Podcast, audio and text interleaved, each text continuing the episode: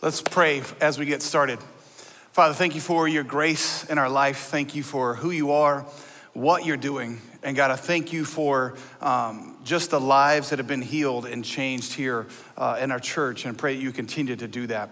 And God, as we open up your word today, I pray that you would bless it. Help us to see not only the truth in it, but help us to hear it and obey.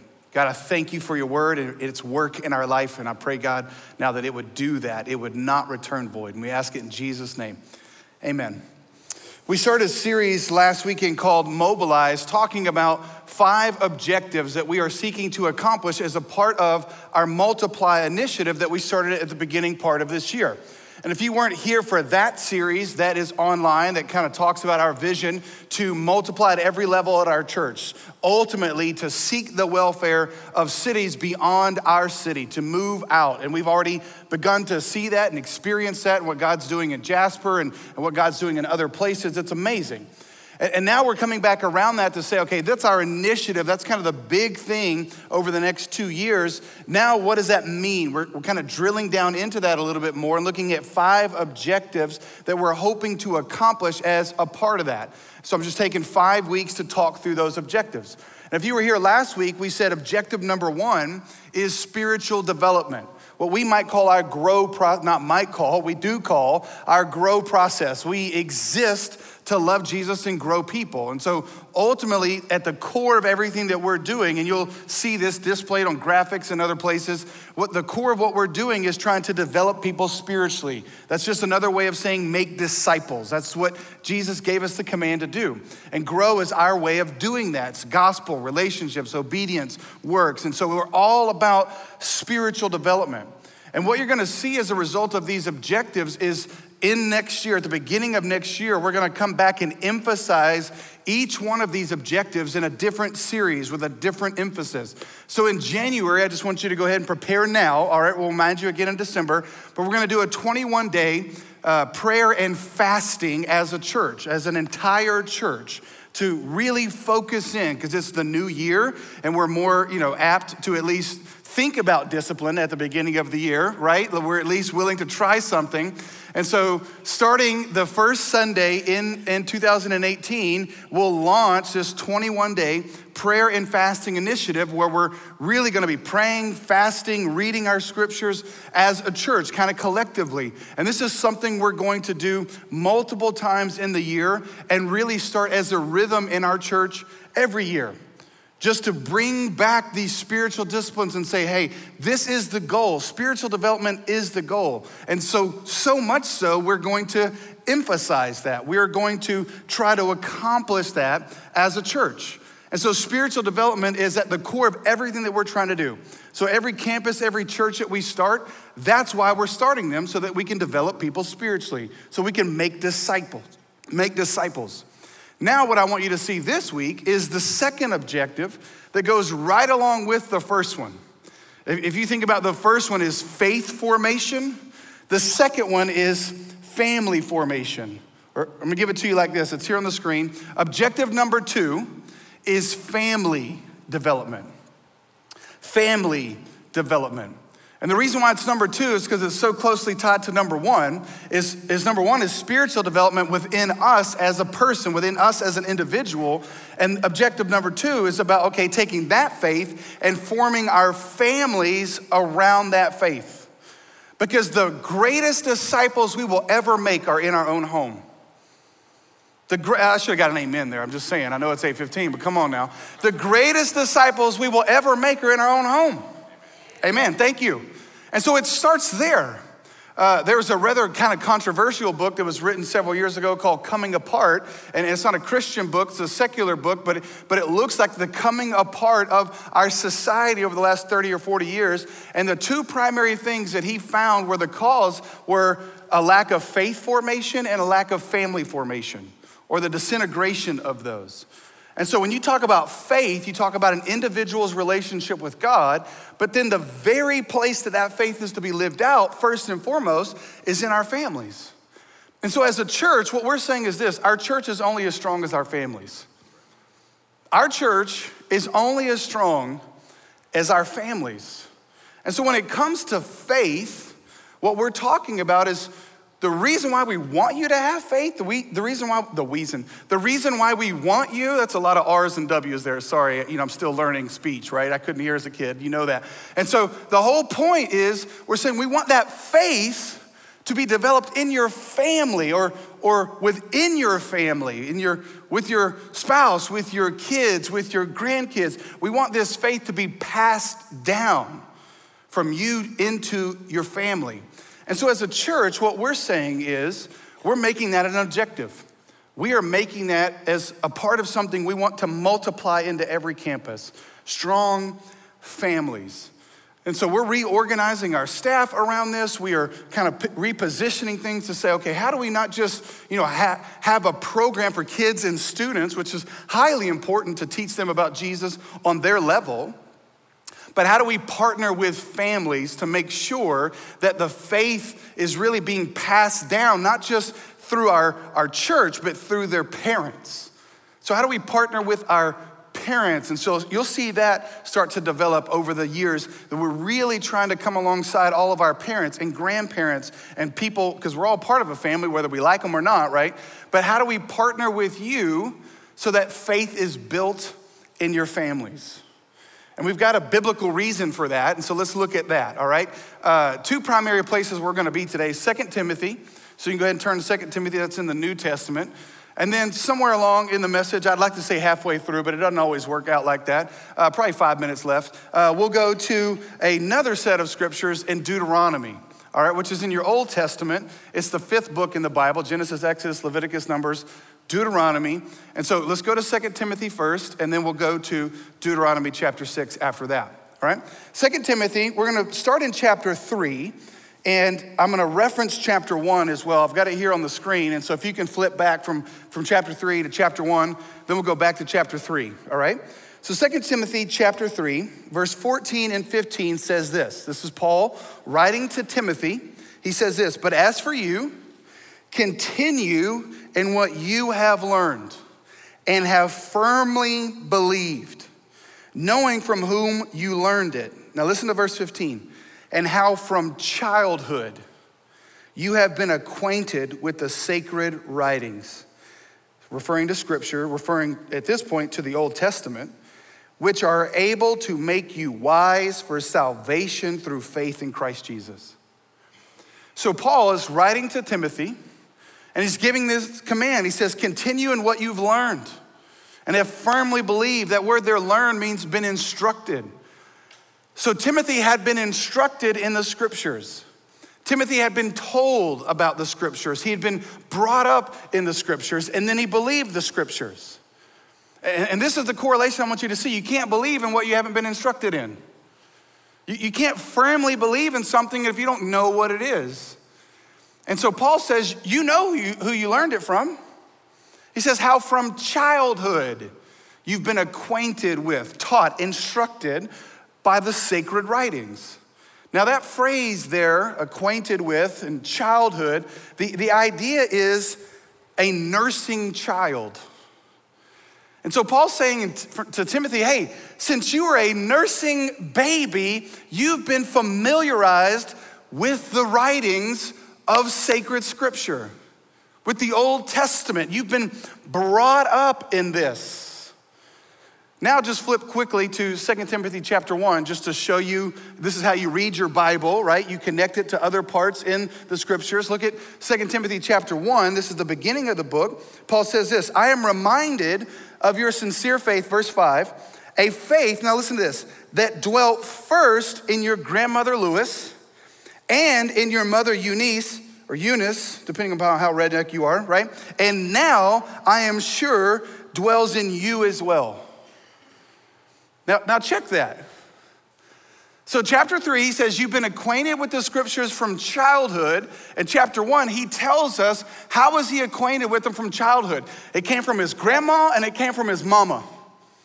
Which would make sense, because if he was hearing the scriptures from when he was nursing, it would mean his mama was doing it, right?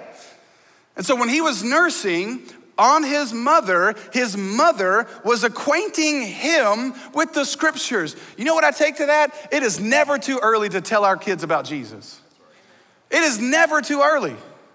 This is why I love our Rev Kids ministry here. It is not childcare. It is not daycare. It is growing kids, even babies being acquainted with Jesus and the scriptures, which is what the scriptures are about. It's what he said there in chapter 3. The scriptures are able to make you wise through faith in Christ Jesus. And he was talking about the Old Testament. He said, if you read the Old Testament, you'll be wise. You'll see Jesus. But what you see here is the faith formation in Timothy didn't start with Paul. It didn't start with Paul. It started with his grandma. Aren't you thankful for grandmas? Man, I'm so thankful for grandmas, right?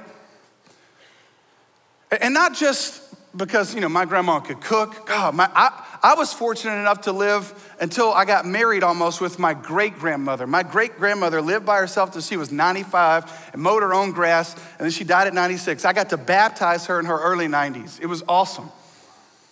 So we didn't have a family formation of Christianity. Literally, I didn't grow up going to church. My great-grandmother, I would ask her to take me to church in her mid-80s. And I'll never forget one time when she picked me up from church and I got in, and as soon as I got in, I buckled my seatbelt. She's like, yeah, you need to buckle your seatbelt. There's a lot of construction out here. I said, Grandma, I'm not buckling my seatbelt because of construction. I'm buckling my seatbelt because you drive your age. That's why I'm buckling my seatbelt. And she did. She had a Chevy Nova with a big engine in it. We eventually had to take it away from her. But my great-grandma would take me to church when my parents weren't. And she wasn't even going to church. She didn't even go to church. But by God's grace, she took me. I got saved, didn't get my whole family in church until the point where that same great-grandma that took me to church, I got the privilege of baptizing her. One of the greatest joys of my life. But here's what I want you to see. The faith formation in Timothy didn't start with Paul. It started in his grandma. And then from his grandma to his mother. And then from his mother, Paul says, I know it dwells in you. I know it dwells in you. And so here's what I want you to see. Faith is to be formed in our families. That's where it's to be formed. It shouldn't start in church. It should be completed in church. It shouldn't start in church. And what do I mean by that? Look at verse 6 here. Paul says, for this reason, I remind you to fan into flame the gift of God, which is in you through the laying on of my hands. For God gave us a spirit, not of fear, but of power and love and self-control. Here's what I want you to see. There's this beautiful kind of symbiotic relationship where the faith started in Timothy's family, but it was fanned into flame through Paul. So it started there. And then he says, hey, you fan this into flame, the gift of God, which was in you by the laying on of my hands. See, the faith that was in Timothy didn't come from Paul, but the gifts that were in Timothy were brought out by Paul. That's how it should work. The faith starts in our families, and then the gifts are brought out by the church. Remember I told you last week, Ephesians 4, what we're trying to do is equip us to do good works. That's the gifting part of it. So our job primarily as a church is not just to form faith, but it is to fan flames of gifting. That's what we're trying to do. That's what we're trying to accomplish. And what you see is there's this amazing relationship between Timothy's family and between Timothy's pastor. So you got his family, and then you got his faith family, if you will, like the church. And they're working together. This is one of the reasons why I love the curriculum we use in Rev Kids. It's called Orange. And the reason why we use it is because, you know, yellow and red make orange. And the idea of it is yellow is the church, red is the home, and those two should work together to produce something in the child, and that's what's orange. And so it's working together. It's a bringing together of the church and the family. So I love what we do in Rev Kids. And so what we're doing in Rev Kids, again, it's not just an hour of programming. It's saying, no, we're teaching Jesus on their level, but we're also working with you as a family to form that faith in them. So if our kids aren't even in Rev Kids, we're missing out on the partnership. We're missing out on the partnership that we could have. And you see that partnership right here. See, Paul's saying, this started in your grandma. I just got to imagine. See, Timothy was one of Paul's greatest disciples. He was one of Paul's greatest disciples. I mean, just what he wrote him several letters. What he did and what he was able to accomplish in the churches that Paul started, Timothy came around and organized those, put elders in place, put leadership in place so that the ministry could continue. I got to think that Paul was so grateful for Timothy's grandmother and Timothy's mother. So much so, I want you to see this. So much so, he puts their names in the Bible. What a testimony. What a testimony when we get to heaven and they're like, there's Lewis, Timothy's grandma. There's Eunice, Timothy's grandma. Think about this. If his grandma hadn't passed down faith to his mom, and his mom hadn't passed down faith to Timothy, we wouldn't have a section of scripture. We wouldn't have that. It started in the family. And so what we're saying here as a church is we care about families. We want to partner with you, help you as a family, not only to develop faith in yourself, but in your family, so that a family is formed around faith. It's rooted, it's built in. And our goal as a church is not to replace the family, but to come alongside the family and just help fan the flame of faith that's been sparked in the family. That's what we're trying to do. Why?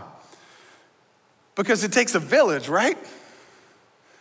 It takes a village to raise a child, and we've lost that sense of community. I'll never forget my father describing how he grew up in the street that he grew up in. See, back then they didn't have AC, they didn't, so the windows were up.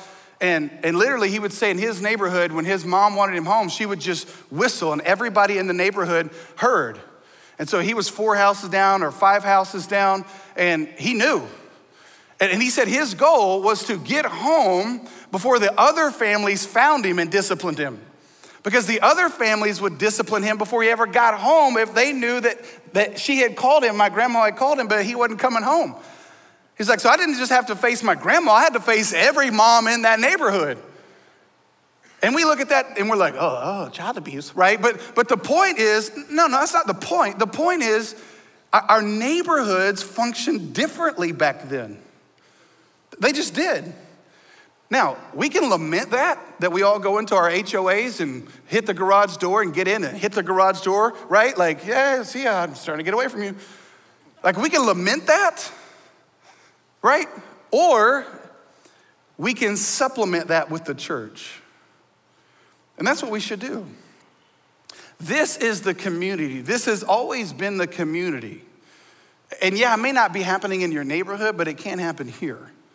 This is the community of people that together we are bringing up our kids, our grandkids in faith. It starts in our families and it's fanned into flame by the church. Why? Because if our kids don't know the scriptures, then they are missing out on the wisdom that it takes to know about salvation in Jesus. Go back to 2 Timothy chapter 3 now. Sorry for the little jump around, but look at verse 16 and 17. Verse 16 and 17 of 2 Timothy chapter 3. Paul says this, all scripture is breathed out by God. All scripture.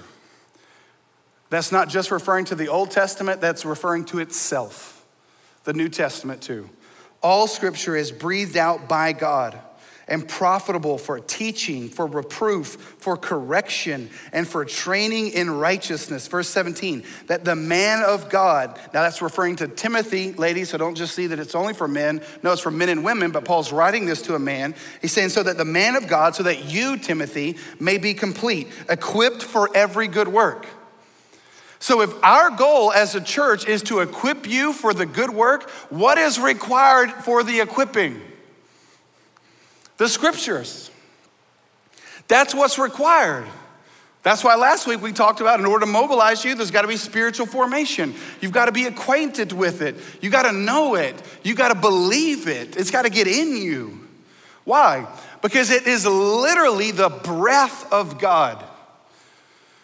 Now, when I speak, my breath is coming out, which can be a negative thing depending upon how close you are when I'm talking, right? Like, you know those close talkers. And I've talked about them. That's one of my goals, to eliminate close talkers in church. Like, back on up, man. All right, you know? Like, these are the people like, hey, Pastor Jason. Hey, how are you, right? Like, when I talk, you hear my words and you smell my breath, because it's my breath, right, that's coming out of my lungs through my vocal cords that are making my words. Here's what the Bible is saying about itself. When you read the word of God, it's literally the very words that came out of his mouth. It's breathed out by him. And people say, well, man wrote it. Yeah, but it's called inspiration. God inspired people to write these words. He breathed out his words into their heart, and when they wrote it, it's his words. So when you're reading these words, you are reading the very word of God. You are getting a sense of the word of God, and you can smell his breath. And so let me ask you a question. Have you been so close to the word of God you could smell him? Like it was just getting on you? And that may be a weird way to think about it, and I'm sorry for that, but it's about intimacy is my point. It's about a relationship. See, these words aren't just words. They're not just written words printed up on a press and given to you. This is the only book on planet Earth that is alive. The Bible says about itself, it's living, it's active, it's able to cut through marrow, it's able to cut through any wall we put up. It's able to get right to the heart. Why? Because it's the word of God. This is why when the Bible describes Jesus coming back, he's got a sword coming out of his mouth, and that sword coming out of his mouth is depicting his word, because his word is a sword. So he's saying all scripture is God breathed. And since it's God breathed, I mean, think about this. The word of God is what created the world. So words create worlds. And that's so true, culturally speaking. Our culture as a church is created by the words we speak. So this is when David talked a few weeks ago about encouraging one another. That's why it's so important to encourage, because my words are creating worlds. They're creating atmosphere. They are creating a context, a culture. And so if my words are always negative, if my words are always pessimistic, if my words are always tearing down, then what kind of world am I creating? You with me there? And so God's word creates worlds. And what kind of world does God's word create? He tells you. It creates a world where we're built up, we're made complete, where we're taught, where we're reproved, where we're corrected, where we're trained. That's the kind of world his word creates. So don't you think it's important? Don't you think it's important to not only know the word, but to speak the word? To speak it?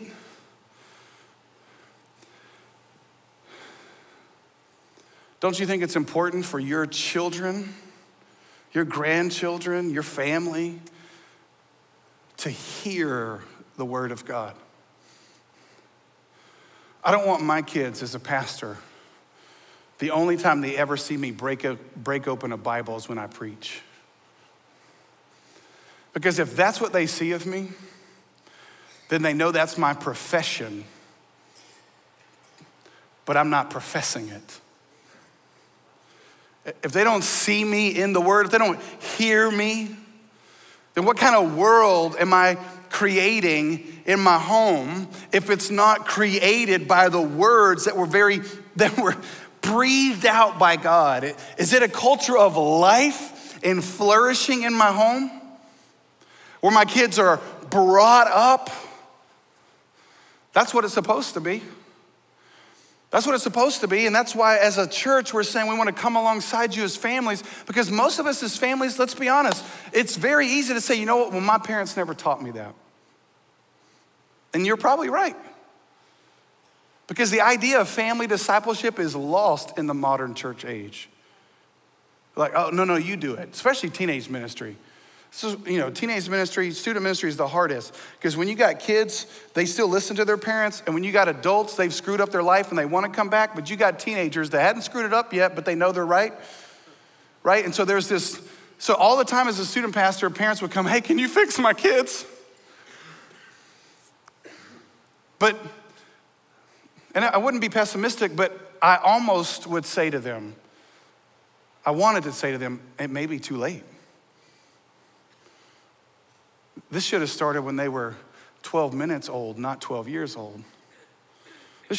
One pastor said, Jason, you got 12 years to create the kind of teenager you want to live with. I'm like, wow, my son's 13 now. Think about it. You put a seed in the ground, and that first year that seedling comes up, I can direct it. But when that seedling has been in the ground for 13 years, that's a little bit harder to steer, isn't it? Like if it's crooked, it's crooked. And I'm not saying Jesus can't change it. Jesus can change anybody. But here's my point. Somewhere, and I see this with fathers a lot. Oh, it's really important for them to be with their mama. No, it's important for you to hold them too. Faith is supposed to, you know what the sad thing about Timothy was? It didn't come from his daddy. It came from his mama. Because we know his dad was Greek. He didn't believe in Jesus. So when the kids, he says from childhood. A lot of parents' greatest fears is when they have the talk with their kids, the sex talk, and maybe some of you never had it. But I'll never forget one night at 3 a.m, Jackson was 2 weeks old, and that's the first time we had it.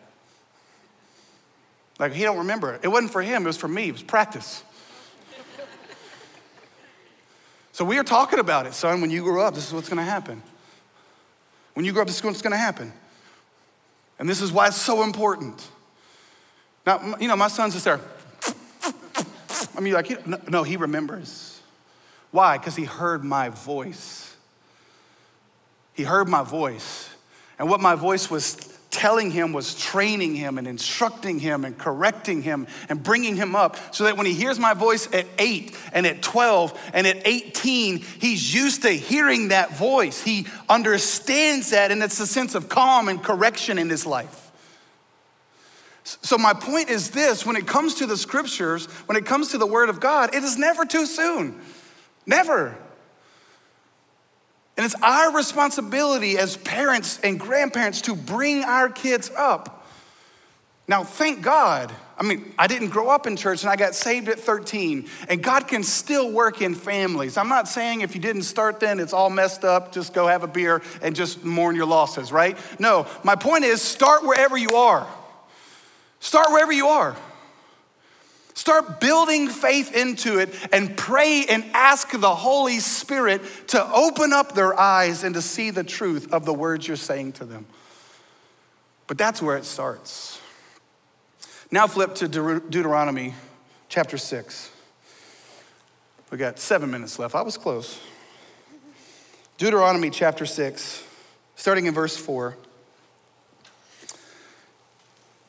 This is a very famous section of scripture in the Hebrew life, in a Jewish person's life. It's called the Shema, which is a prayer that they would pray morning and evening. And it comes from the very first word here in Deuteronomy chapter 6, verse 4 of hear. So the word Shema is that word hear. And so this is what God says, hear, O Israel, the Lord our God, the Lord is one. You shall love the Lord your God with all your heart, with all your soul, with all your might. And these words that I command you today shall be on your heart. So that's spiritual formation. That's faith formation in the person. He's saying these words that I'm speaking, those should be on your heart. Now look at verse 7. You shall teach them diligently to your children. And you shall talk of them when you sit in your house, when you walk by the way, when you lie down, and when you rise. So now you see the family formation. It's almost like it's the same God all the way through. I know, it's crazy. But way back in Deuteronomy chapter 6, is the principle that was illustrated in 2 Timothy chapter 1 and 3. Hey, these words that I command you, first and foremost, they should be on your heart. Should be on your heart. Then you shall teach them to your children diligently. And that word diligently means this. It means to teach and impress by frequent repetitions or admonitions. It is persistent instruction. An hour a week for your kids is not enough. It's not enough. Your kids' lives will be formed by the dominant voice they hear. And our culture is forming our kids 24 hours a day, 7 days a week. We are kidding ourselves if we delegate it to the church and think 1 hour a week is going to combat that. No chance. No chance. I mean, it's sheer math.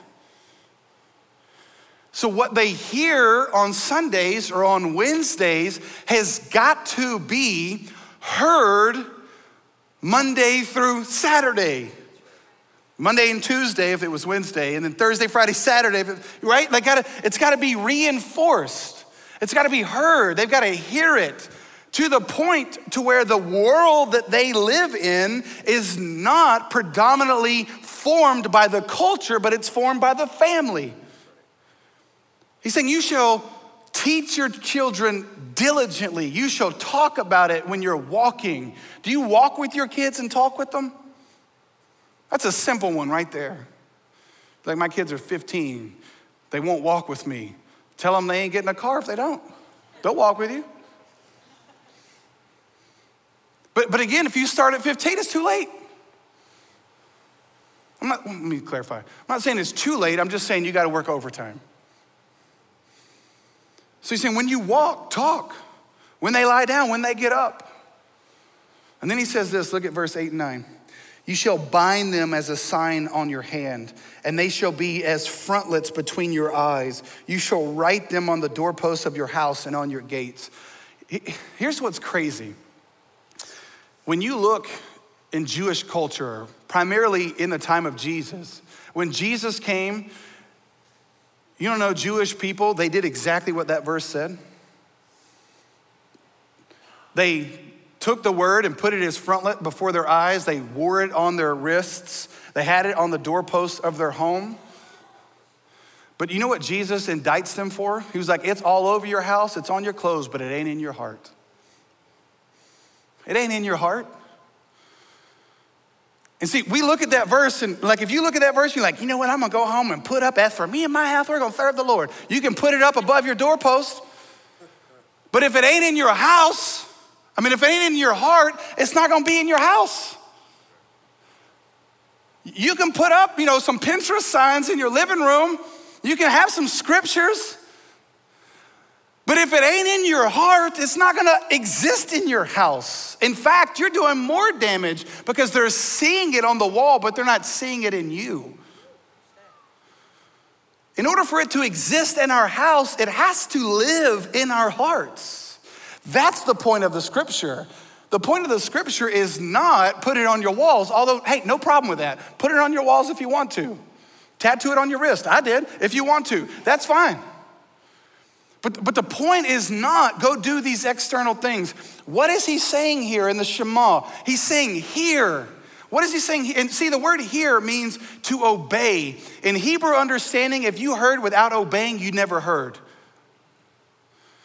So he's saying, first and foremost, and Jesus affirms this in Matthew 22 when they were trying to trip him up. What's the greatest commandment? Jesus is like, I know the greatest commandment, man. Deuteronomy 6:4. Love the Lord your God with all your heart, with all your soul, with all your might. So hear me, the greatest gift we can give our kids is for us to be in love with Jesus. And the second greatest gift we can give our kids is for us to be in love with our spouse. If your kids and my kids see that we love Jesus and we love each other, there's almost nothing we can't overcome. Because they're seeing faith lived out. They're seeing it formed in me and in my wife and in our home. And so the command of God on our lives as believers is not only just to let faith be formed in us, but to let faith form our families. Let me ask you this. We teach our kids to root for our favorite teams, don't we? To wear the gear, to lose their salvation on Saturdays. We teach them that. Why? Not because it's hard. Why is that so easy? You want to know why that's so easy? Because you love your team. You love your team. You're passionate about your team. And when you love and you're passionate about something, it just has a tendency of coming out of you. You know why it's so hard to form our families around faith? It's not because we got bad kids. A lot of times it's because we just not passionate enough. It's not in our hearts. And so our commitment as a church is to come alongside you as families and help you to form faith. But listen, we don't want to have to undo what's been done. We want faith to be formed in grandma and grandpa and mom and dad and into kids. And then we get the honor and privilege of just coming along and fanning into to flame the gifts. And when we partner together as a church in faith formation and family formation, I'm telling you, the world will never be the same. Let's pray.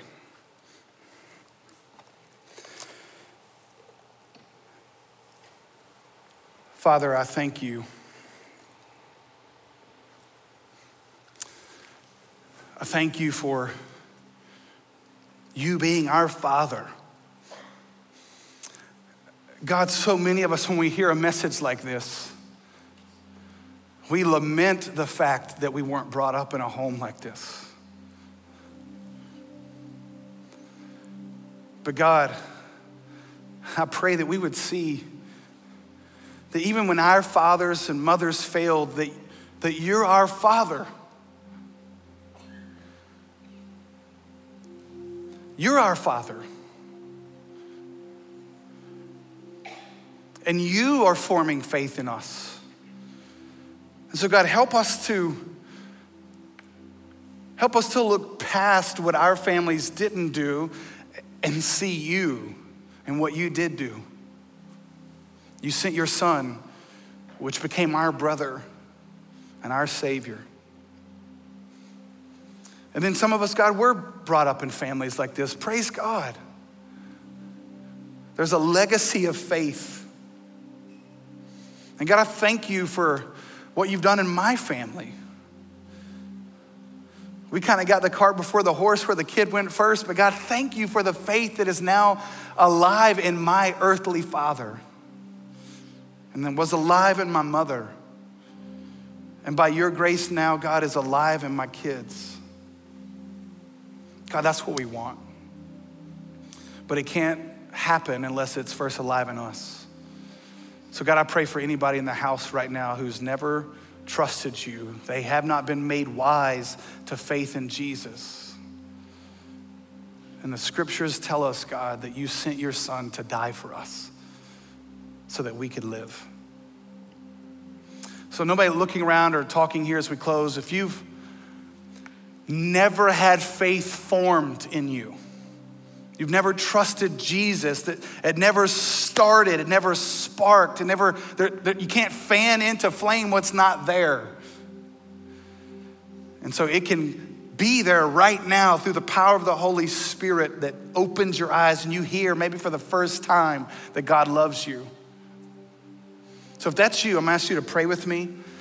To yourself, not out loud, we're not trying to embarrass you, it's between you and God, and it goes like this. Say, God, thank you for loving me, that you sent your Son in my place for my sins.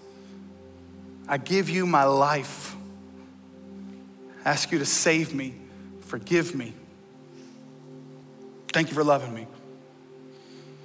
Now, if you just prayed that, again, nobody looking around or talking, I want you to do one thing for me. Would you just simply lift your hand up so we could know who you are? Just lift it up. Thank you. Just lift it up just Lift it up, leave it up just for a second. Thank you. We got men and women gonna walk around, put a gift in your hand.